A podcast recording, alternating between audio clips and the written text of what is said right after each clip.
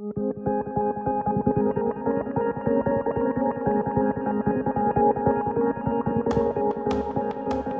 eccoci qua con un nuovo episodio di Caffè Frio. E ben trovati, cari ascoltatrici e cari ascoltatori di questi podcast. Come gran parte di voi sanno, sono Ivanilde Carvalho, vivo qui in Italia e faccio la conduttrice di questi podcast. Dall'altra parte, nel continente latinoamericano, abbiamo Francesco Guerra che ci, che ci fornirà un approfondimento su quanto sta accadendo dall'altra parte dell'oceano. Nella puntata di questa settimana, Francesco ci porterà a conoscere quello che è successo la settimana scorsa in alcuni paesi americani, dove la democrazia ha sofferto più di un duro colpo per quanto riguarda lo Stato di diritto democratico. Francesco ti farà un'analisi di come sono andate le elezioni in Nicaragua e il disagio politico e istituzionale che si è creato in quel paese. Tappa obbligatoria, poi, in Brasile, per capire a che punto si trova la crisi politica, se ci sono delle novità, sia per quanto riguarda il Supremo Tribunal Federal, che ci riserva sempre delle sorprese, se ci sono annunci per futuri aspiranti della presidenza in vista delle elezioni del prossimo anno in Brasile e perché no? Cosa sta facendo Bolsonaro? Avanti Francesco e buon ascolto a tutti e tutti del caffè frio. Ciao Ivanilde e ciao a tutti i nostri ascoltatori di Caffè Frio per questo nuovo Caffè Frio che potremmo dire sarà un caffè frio rinforzato perché gli eventi dell'ultima settimana sono stati davvero tanti in America Latina e anche in Brasile. Cominciamo dal dato latinoamericano, ossia dalla precaria situazione eh, sempre che costantemente ormai si registra, il precario stato in cui versano le democrazie latinoamericane, le quali chi più chi meno sembrano essere quasi tutte in crisi. Oltre al Brasile, sul quale ritorneremo nel corso di questo podcast, vi è infatti una situazione molto critica in Ecuador, con la sempre presente possibilità della cosiddetta morte crusada, ossia la, con- la, concomitante morte politica tanto del legislativo, ossia dell'Assemblea nazionale ecuadoregna, così come dell'esecutivo, ossia il governo eh, del presidente in carica Lasso, con la conseguente convocazione di nuove elezioni. Questo istituto della morte crusada è a mio avviso molto interessante e sarebbe molto interessante la sua applicazione anche nel nostro contesto brasiliano al posto dell'impeachment, ma questo aprire questa parentesi sarebbe sacrificare tutto lo spazio del nostro podcast di oggi. Oltre all'Ecuador, come sempre, come purtroppo consuetudine, registriamo la situazione di crisi politica, economica e di emergenza umanitaria eh, del Venezuela, per non parlare della democrazia autoritaria eh, colombiana di cui non si parla molto, ma che comunque è un paese che diciamo così eh, presenta una lunga crisi istituzionale ormai, oltre che di ordine pubblico e, e, poi questa settimana si è registrata anche la richiesta di impeachment contro il presidente cileno Piniera, richiesta di impeachment che è stata approvata dalla Camera ed è stata motivata dal possibile conflitto di interessi messo in luce da Pan- dai Pandora Papers. C'è da dire che questa richiesta di impeachment difficilmente verrà ad essere attuata perché è molto difficile che passi al Senato. Tuttavia, è chiaro che segna un problema di tenuta nella stabilità del governo eh, Piniera questa richiesta di impeachment che invece è passata appunto alla Camera dei Deputati. E poi la tragedia senza fine della piccola Haiti, umanitaria, sanitaria, politica e criminale anche, visto e considerato che ormai le varie fazioni criminali hanno un potere del tutto fuori controllo, un potere che si lega al potere politico a cui queste fazioni criminali, queste gang, queste pandiglias criminali haitiane sono legate. Ciò nonostante la ciliegina sulla torta, se così possiamo dire, di questa nostra ultima settimana latinoamericana va senza ombra di dubbio alle elezioni farsa che si sono svolte in Nicaragua e che hanno ovviamente, per essere este, queste elezioni una farsa, hanno confermato al potere il presidente Daniel Ortega. Queste elezioni erano state preannunciate in un certo qual modo nel corso di una intervista alla BBC il 29 ottobre da parte di Antonia Urejola, che è presidente della Commissione Interamericana dei diritti umani, come eh, delle elezioni, diciamo così, del tutto fasulle, dal momento che il regime di Daniele Ortega, che ricordiamo ha assunto la presidenza nel 2000, ormai nel 2007, secondo la presidente della Commissione interamericana di diritti umani non, è, non vi erano le condizioni perché si potesse parlare del Nicaragua come di una democrazia. In realtà non è solo la Urejola che registra questo preoccupante dato nicaraguense. Vi è una crisi dei diritti umani che si prolunga dal 2018, a cui corrisponde una eliminazione progressiva della separazione tra i poteri dello Stato e una guerra eh, vera e propria fatta da Ortega a eh, rappresentanti delle opposizioni, esponenti dei diritti umani e a giornalisti, molti dei quali peraltro sono al momento eh, reclusi e di fatto, come registrava in questa intervista del 29 ottobre Antonia Urejola, di fatto il Nicaragua di oggi è uno stato di polizia nel quale tutti i poteri dello Stato sono allineati col potere esecutivo. Solo negli ultimi mesi in Nicaragua si sono registrate più di 100 persone a cui è stata eh, negata la libertà e tra queste 100 e più persone eh, vi sono stati negli ultimi mesi eh, ben 35 leader politici che sono stati reclusi dal regime di Ortega. In altre parole, il contesto elettorale descrittoci dalla Urejola il 29 ottobre è stato confermato alle, nel corso dell'ultima tornata elettorale e si può dire tranquillamente che l'opposizione politica nicaraguense si trova in massima parte, anzi direi totalmente, l'opposizione vera, non i partiti di opposizione che in realtà fanno il gioco dell'esecutivo, si trovano reclusi.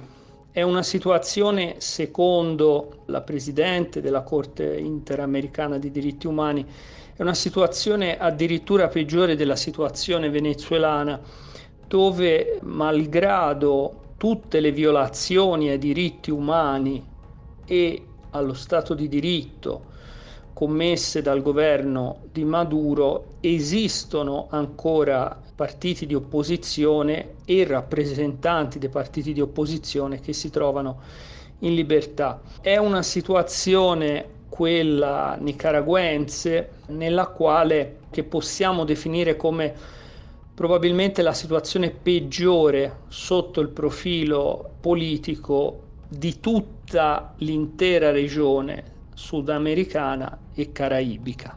Ora, la cosa interessante è che se quindi, come dichiarato dalla rappresentante della Commissione interamericana dei diritti umani, il Nicaragua di oggi non può essere considerato uno Stato di diritto, eh, sorge la domanda con chi il presidente Ortega ha fatto le elezioni giorno 7 di novembre.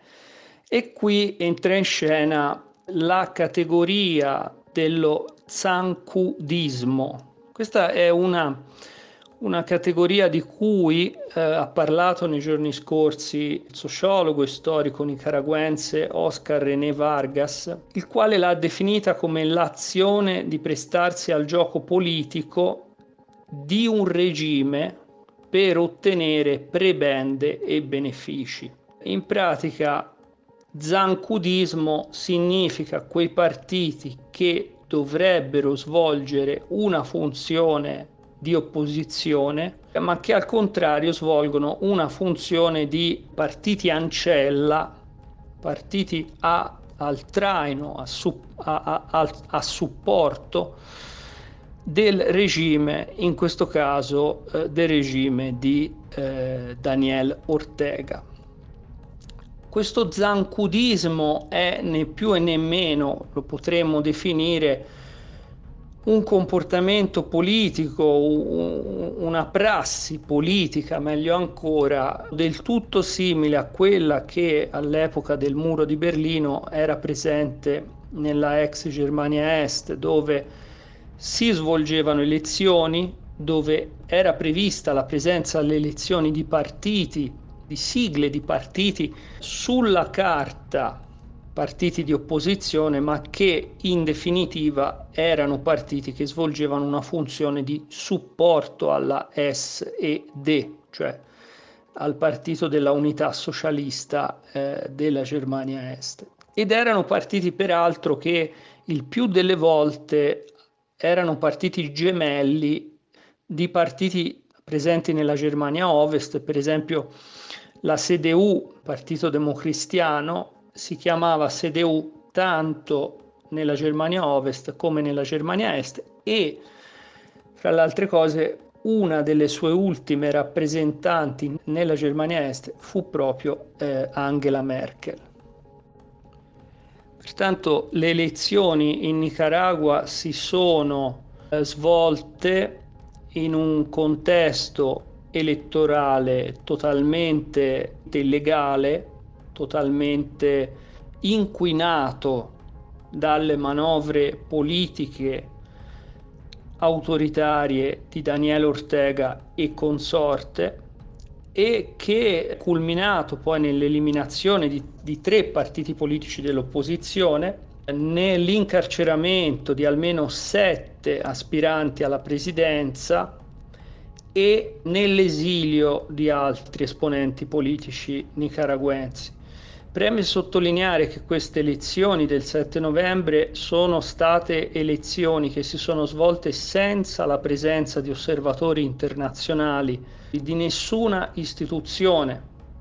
Non vi erano osservatori internazionali della OEA, cioè l'Organizzazione degli Stati Americani, non vi erano osservatori della Unione Europea e non vi erano nemmeno osservatori del centro Carter. Quindi si è trattato di un plebiscito fasullo che ha rinnovato per la quarta volta il mandato presidenziale di Daniele Ortega. Come sono andate le elezioni? Beh, come in molti già hanno scritto in questi giorni, tra cui segnalo l'articolo eh, del mio amico Diego Battistessa su Osservatorio Diritti, a proposito delle elezioni farsa in Nicaragua. Il regime ha rivendicato un 75% dei voti e dichiarando che vi sarebbe stata una partecipazione eh, del 65%, però organizzazioni non governative eh, parlano di una astensione che ha raggiunto l'81,5% e che peraltro vi è da dire che eh, le ricerche elettorali serie danno il leader sandinista Daniel Ortega lo danno con un appoggio del 19%. Si tratta di dati, quelli diffusi dal regime di Ortega, dal governo di Ortega, eh, totalmente privi di alcun fondamento. Gli stessi giornali nicaraguensi più indipendenti che resistono o che in qualche modo riescono ancora a divulgare le proprie notizie parlano eh, ossia giornali come Confidential, 100% Noticias, Divergentes, parlano di un 65% dei nicaraguensi che ripudiano totalmente il governo dei coniugi Ortega e tutti questi veicoli di informazione, fra l'altro, hanno messo in evidenza la sorpresa per il disprezzo mostrato attraverso le strade nicaraguensi che erano totalmente vuote il disprezzo per le elezioni del 7 novembre. E hanno messo in luce una, un dato interessante che è stato messo in luce da, da questi tre giornali è che il popolo nicaraguense eh, laddove la democrazia è reale e non è un fantoccio di democrazia, una farsa di democrazia, è un popolo che adora partecipare alle tornate elettorali e che fra l'altro ha, una, eh, de, ha uno dei più alti tassi di partecipazione di tutto il continente latinoamericano con percentuali che superano il 68%. Ora, a queste elezioni farsa sono seguite le parole e anche le decisioni del presidente statunitense Joe Biden, la qual cosa sposta una volta di più il problema sul convitato di pietra, questa crisi che oramai è giunta a maturazione tra Stati Uniti e governo nicaraguense. Convitato di pietra che, come al solito, è l'ONU, l'ONU in rappresentanza della comunità internazionale, non ONU come ONU, ONU come mediazione degli interessi della comunità internazionale nei confronti di tutti quei paesi che mostrino dati che fanno pensare a una violazione eh, dei diritti politici, dei diritti umani, ad una alterazione in senso autocratico, come, come è il caso del Nicaragua, del legittimo Stato di diritto. Da parte sua il governo di Washington si trova eh, in una situazione, diciamo così, altrettanto delicata, perché un'applicazione rigida delle sanzioni economiche rischierebbe di peggiorare una situazione che è già precaria sotto il profilo economico. E ricordiamo che il Nicaragua è il secondo paese più povero del continente latinoamericano dopo Haiti quindi eh, laddove vi fosse un'applicazione rigida delle sanzioni economiche probabilmente si registrerebbe una catastrofe umanitaria e una catastrofe umanitaria in una regione del Latino America già ampiamente provata dalla questione eh, dell'emigrazione verso gli Stati Uniti. La questione immigratoria è una delle grandi preoccupazioni per gli Stati Uniti ed è sicuramente tra i più grandi timori della Casa Bianca, cioè un'applicazione rigida delle sanzioni economiche potrebbe ingrossare il numero delle persone eh, in fuga, in questo caso dal Nicaragua, dirette verso gli Stati Uniti. Beh, La situazione delle elezioni in Nicaragua e di conseguenza la vittoria di Ortega ha causato un gran caos nella sinistra. C'è chi ha festeggiato la vittoria così come chi la ha contestata, con divergenza dentro e fuori della sinistra. Ricordiamo che si tratta del quarto mandato consecutivo e che la vicepresidente è la moglie di Ortega. Oi? Non essendo un'analista politica, mi piace sempre approfondire i pareri opposti e mi auguro che sia così anche per chi ci ascolti. D'altronde, questo è l'unico modo perché ognuno di noi arrivi alla sua conclusione senza farsi condizionare. Allora, che dici Francesco se andiamo in Brasile? Ci aggiorni su quanto sta accadendo. Cosa c'è di nuovo? E adesso, dopo aver parlato della drammatica situazione politica e istituzionale che si sta, che si sta registrando in Nicaragua, eh, veniamo al Brasile. In Brasile sono sostanzialmente accadute tre cose molto importanti.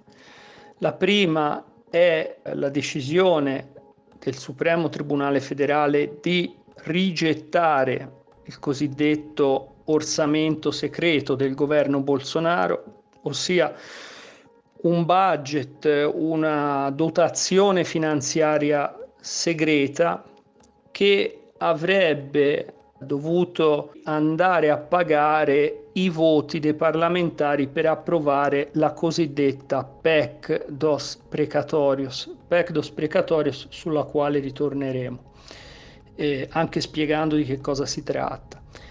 Oltre a questo primo fatto vi è stata, degno di considerazione, è l'adesione di, eh, dell'ex giudice della Lavagiato Sergio Moro e si prevede a dicembre anche quella dell'ex procuratore capo della Lavagiato, del Tandallagnol, al partito Podemos. Quindi, diciamo, se tanto mi dà tanto, Sergio Moro dovrebbe essere candidato alla presidenza con Podemos e a dicembre dovrebbe aderire a Podemos anche eh, del Tandallagnol il quale dovrebbe concorrere per un seggio eh, alla Camera dei Deputati. La terza notizia eh, importante della settimana riguarda eh, l'adesione di Bolsonaro al PL. PL sarebbe il Partito Liberale eh, Brasiliano, un partito, uno di quei partiti che formano la cosiddetta galassia eh, del Centrao, cioè quei partitini, quel, quella, quell'arcipelago di partitini di centro, per lo più di centrodestra, che ogni volta fungono da elementi eh, fondamentali, da soggetti politici fondamentali per chi sta al governo. Cominciamo quindi con questa PEC dos precatorius e con eh, il cosiddetto orsamento segreto, questo budget segreto del governo Bolsonaro, una delle ultime diavolerie del governo Bolsonaro.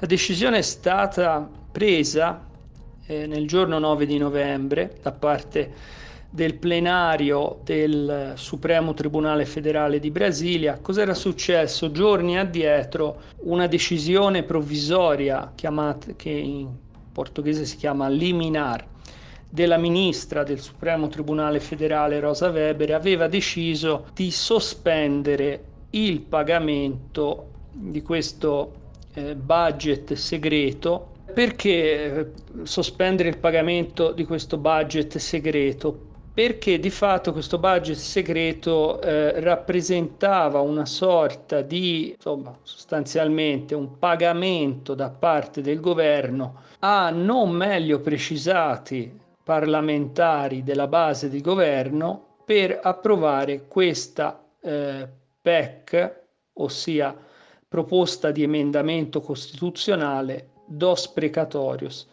Os precatorios che cosa sono? Sono i debiti che Stato federale, gli stati particolari e i municipi devono pagare a persone fisiche e giuridiche e giuridiche a seguito di decisioni giudiziali sono state sono passate in giudicato, cioè non più non c'è più la possibilità di ricorsi. In pratica, mediante questa eh, cosiddetta PEC, il governo sta eh, dicendo che questi eh, debiti, che in alcuni casi sono debiti decennali che Stato, stati particolari e eh, municipi hanno contratto con singole persone fisiche o con persone giuridiche, che questi debiti vengano spostati, vengano saldati in futuro, questo saldo del debito avvenga attraverso un pagamento dilazionato nel tempo, cioè in pratica che cosa, il governo che cosa sta dicendo? Sta dicendo che per poter eh, autorizzare determinati pagamenti per approvare determinate misure di leggi come il famoso ausilio Brasil che andrà a sostituire il Bolsa Famiglia, c'è bisogno di non di ritardare a tempo indefinito il pagamento di tutta una serie di debiti, sono molti, si parla di eh, milioni e milioni di reais, che lo stesso Stato brasiliano o gli stati brasiliani, vari stati particolari brasiliani o i municipi hanno contratto con persone fisiche e giuridiche. Già questo è problematico, questo ulteriore ritardo di pagamenti che dovrebbero essere stati fatti da tempo immemore, da anni e anni. Però la cosa che la ministra Rosa Weber ha criticato è stata questo budget segreto. Mediante questo budget segreto il governo praticamente diceva allora abbiamo questi soldi che verranno dati a quei parlamentari della base di governo che voteranno a favore di questa proposta di emendamento costituzionale chiamata PEC dos Precatorios. Solo che questo tipo di budget mancava di qualsiasi tipo di trasparenza, cioè il nome al quale eh, questi soldi, veni- il nome del parlamentare al quale questi soldi venivano dati non eh, rimaneva registrato da nessuna parte. Ora, il, da parte sua la ministra Rosa Weber si è comportata in un modo eh, ineccepibile perché ha adottato una liminar, quindi una decisione monocratica, rimandando però la decisione finale su questo budget segreto, questo budget segreto o orsamento segreto, rimandando però dunque la decisione finale al plenario, ossia ad una votazione da svolgersi tra tutti i ministri eh, della eh, Suprema Corte. I ministri hanno votato, eh, otto ministri hanno votato a favore, Rosa Weber, Carmen Lucia, Luis Fuchs, Ezzo Fachin, Riccardo Lewandowski, Alexandre de Moraes, Luis Roberto Barroso e Dias Toffoli.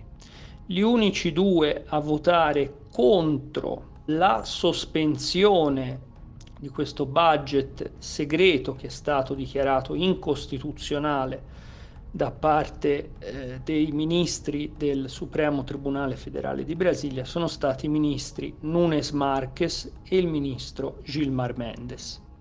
Occorre far notare che la decisione della ministra Rosa Weber eh, sospende co- i cosiddetti emendamenti eh, del relatore. Ora, questi emendamenti del relatore sono eh, stati considerati da parte della ministra Rosa Weber un'autentica eh, moneta di scambio per ottenere appoggio parlamentare.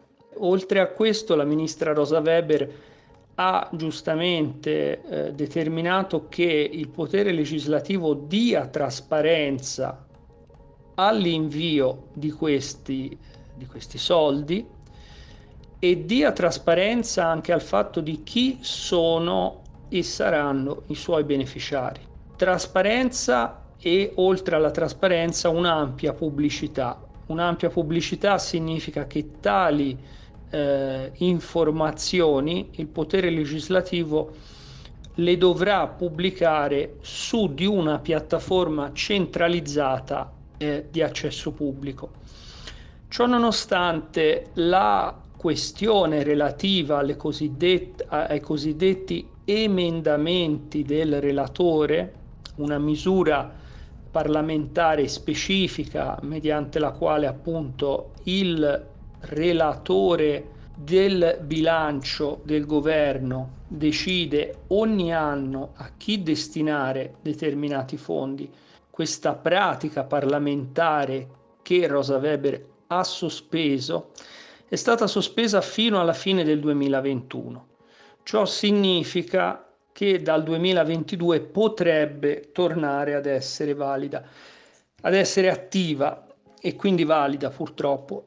Da parte sua Rosa Weber di nuovo si è comportata a mio modo di vedere in maniera ineccepibile e ha deciso che il ministro, eh, che il presidente del Supremo, Luis Fuchs, marchi una sessione straordinaria affinché venga presa una decisione collegiale all'interno quindi del plenario della Corte Suprema con riferimento a questi emendamenti del relatore in generale, non solo con riferimento al 2021.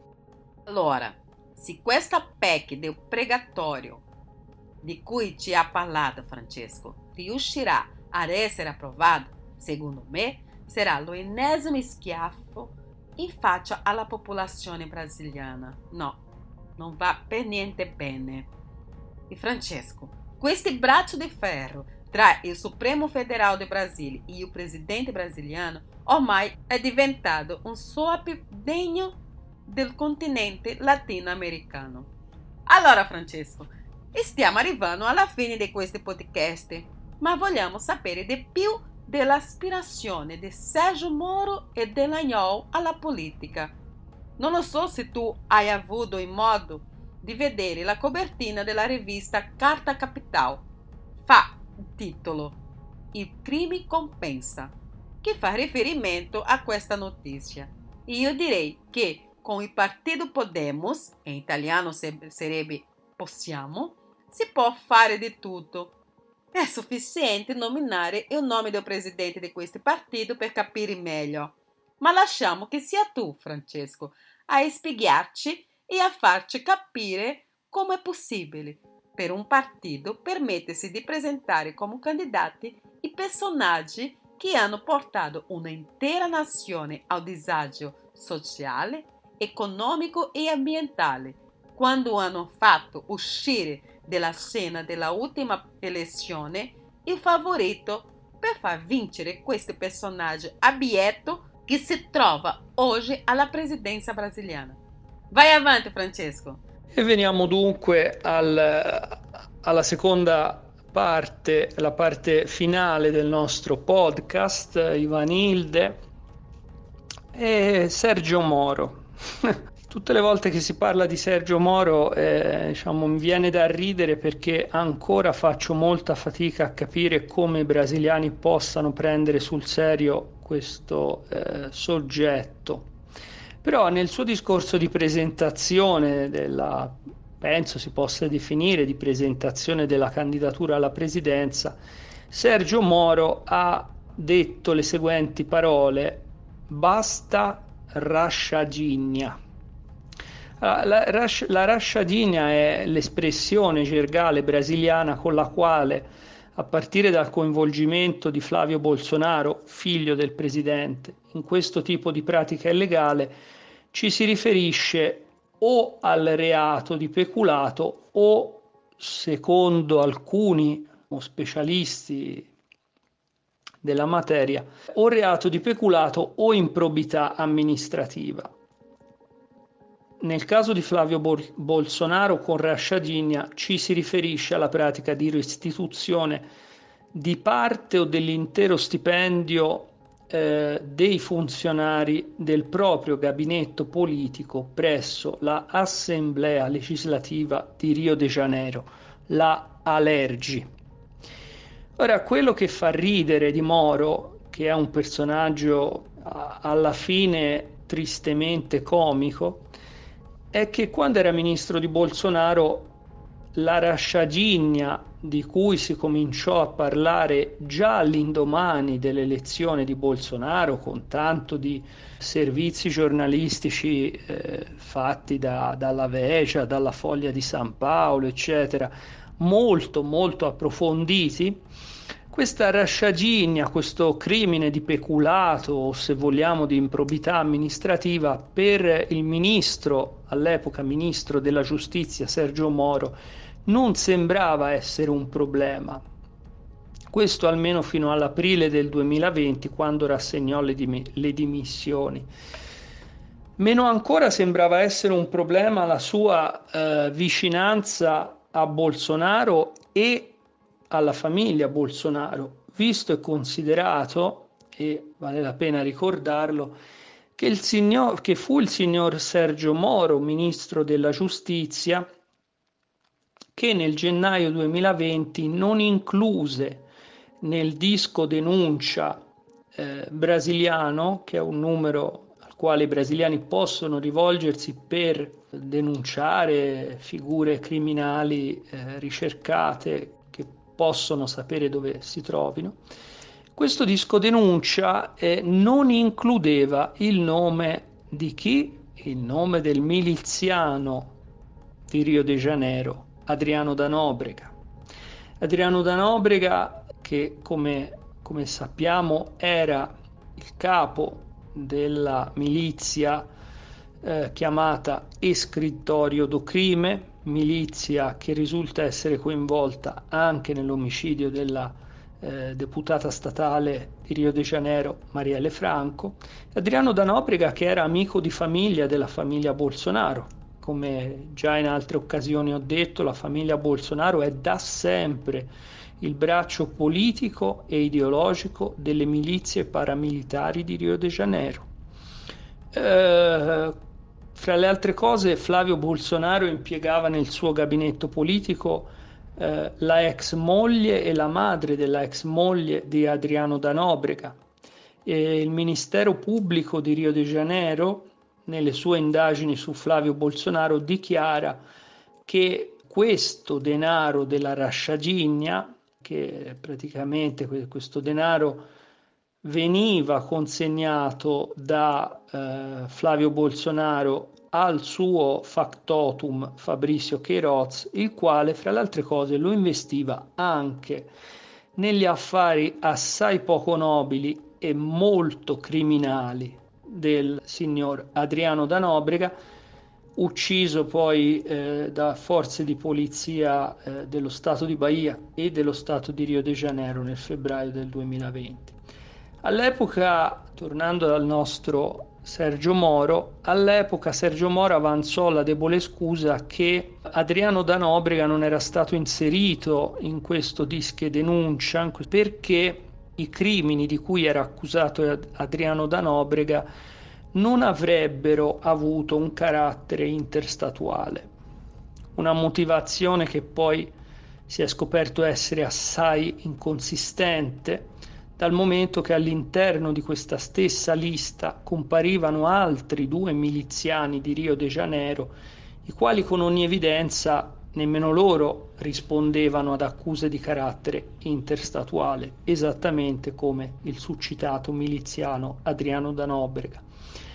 La verità è che all'epoca Moro era ancora disposto a difendere gli interessi della famiglia Bolsonaro e quindi Adriano Danobrega non andava inserito nel disco denuncia e la rasciagigna non era un problema, quindi quel basta rasciagigna, scega di rasciagigna in portoghese, rientra nel vasto catalogo delle menzogne dell'ex giudice della Lavagiato Sergio Moro.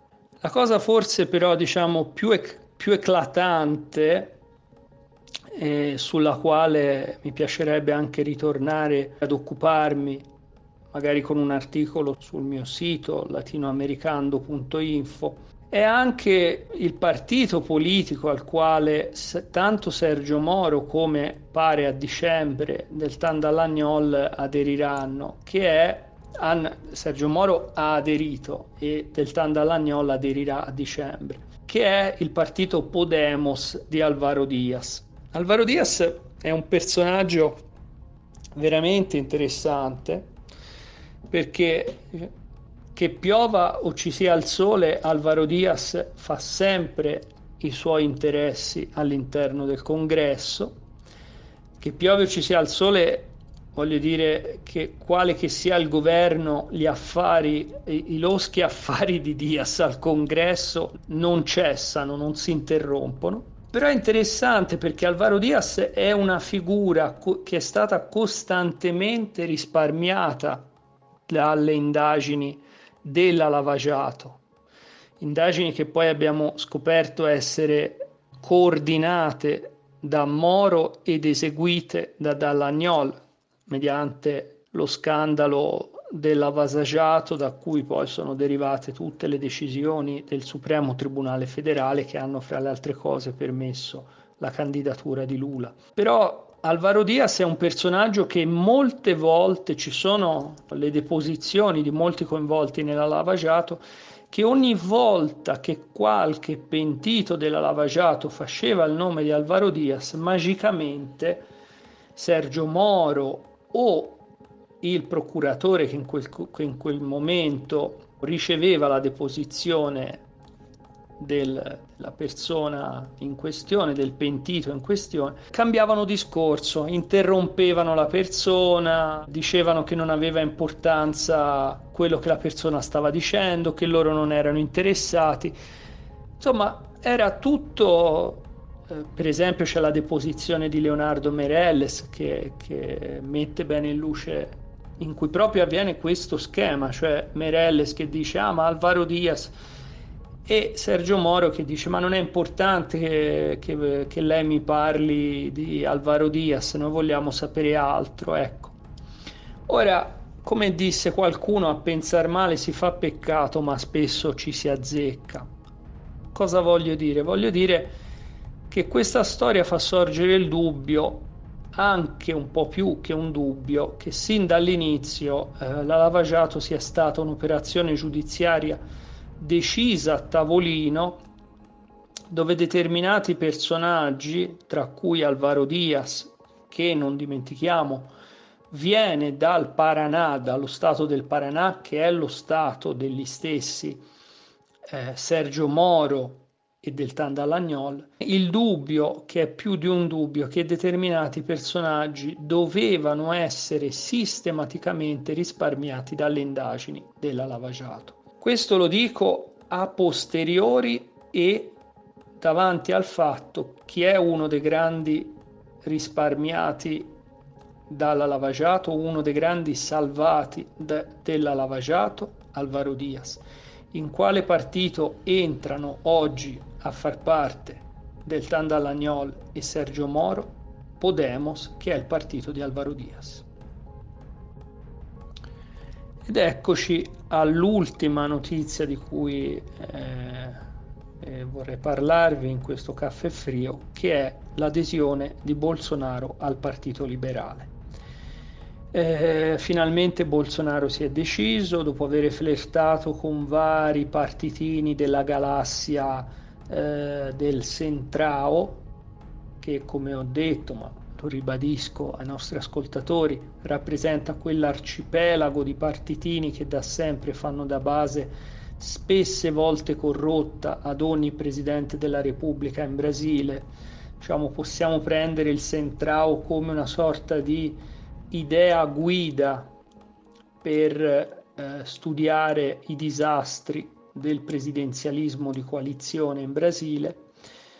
Eh, dunque Bolsonaro ha scelto il partito di Valdemar Costaneto, il partito liberale. Valdemar Costaneto è a sua volta un soggetto diciamo particolare, è stato uno dei grandi condannati all'epoca del Mensalao e Valdemar Costaneto, come è stato anche ricordato nel podcast Lauro e Gabera, cura dei giornalisti della Globo Lauro Giardini e Fernando Gabera, è un soggetto assai particolare della politica brasiliana, uno che appunto come detto nel podcast, nel podcast Lauro, Lauro Gabera eh, era capace, stando al, a, alle testimonianze della ex moglie, di lasciare la bellezza di 300 mila dollari a notte al casino, tanto poi nel caso era solo montare qualche schema di corruzione e, e, i soldi ritornavano. Questa adesione di Bolsonaro al Partito Liberale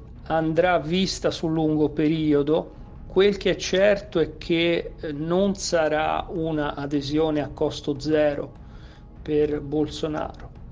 Non sarà un'adesione a costo zero perché molto probabilmente quegli stessi partitini del Centrao con cui lui aveva flirtato come il partito progressista, che nonostante si chiami progressista è uno dei partiti più radicalmente di destra presenti eh, nel congresso brasiliano, questi partitini del Centrao potrebbero, potrebbero ad un certo momento schierarsi contro Bolsonaro.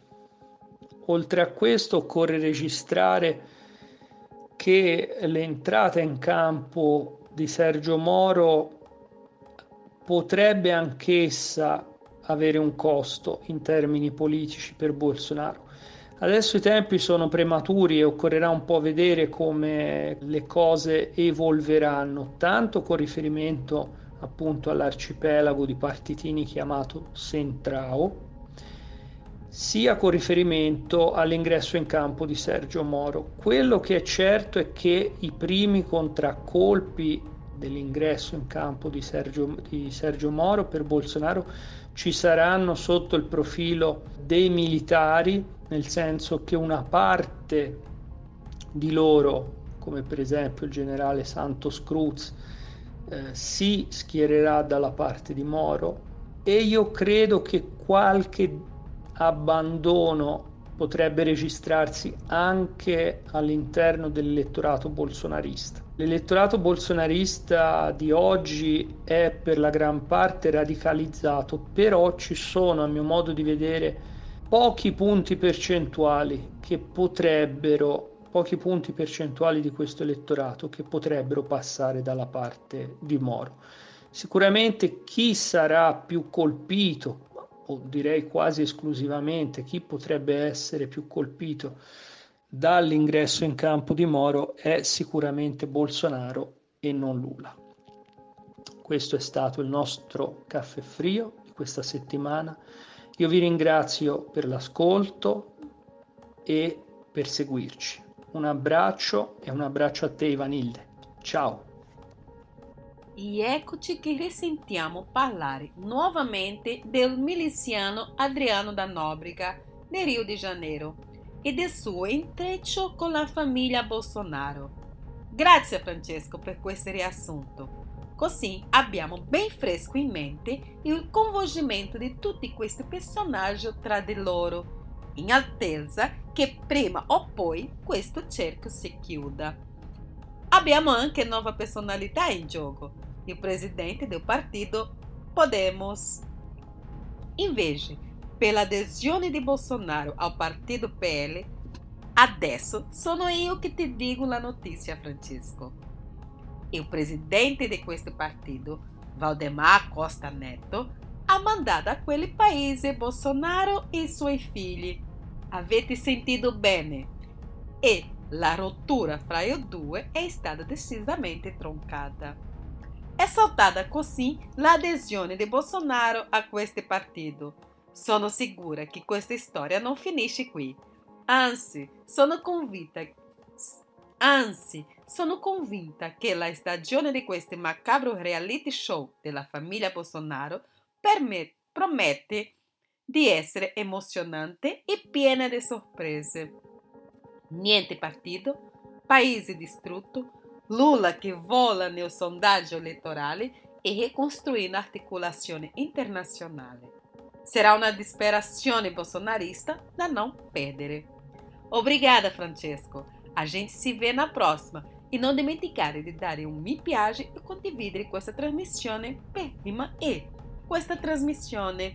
E per rimanere aggiornato com a atualidade Brasil e dell'America Latina, visite o blog latinoamericano.info. Até logo, pessoal!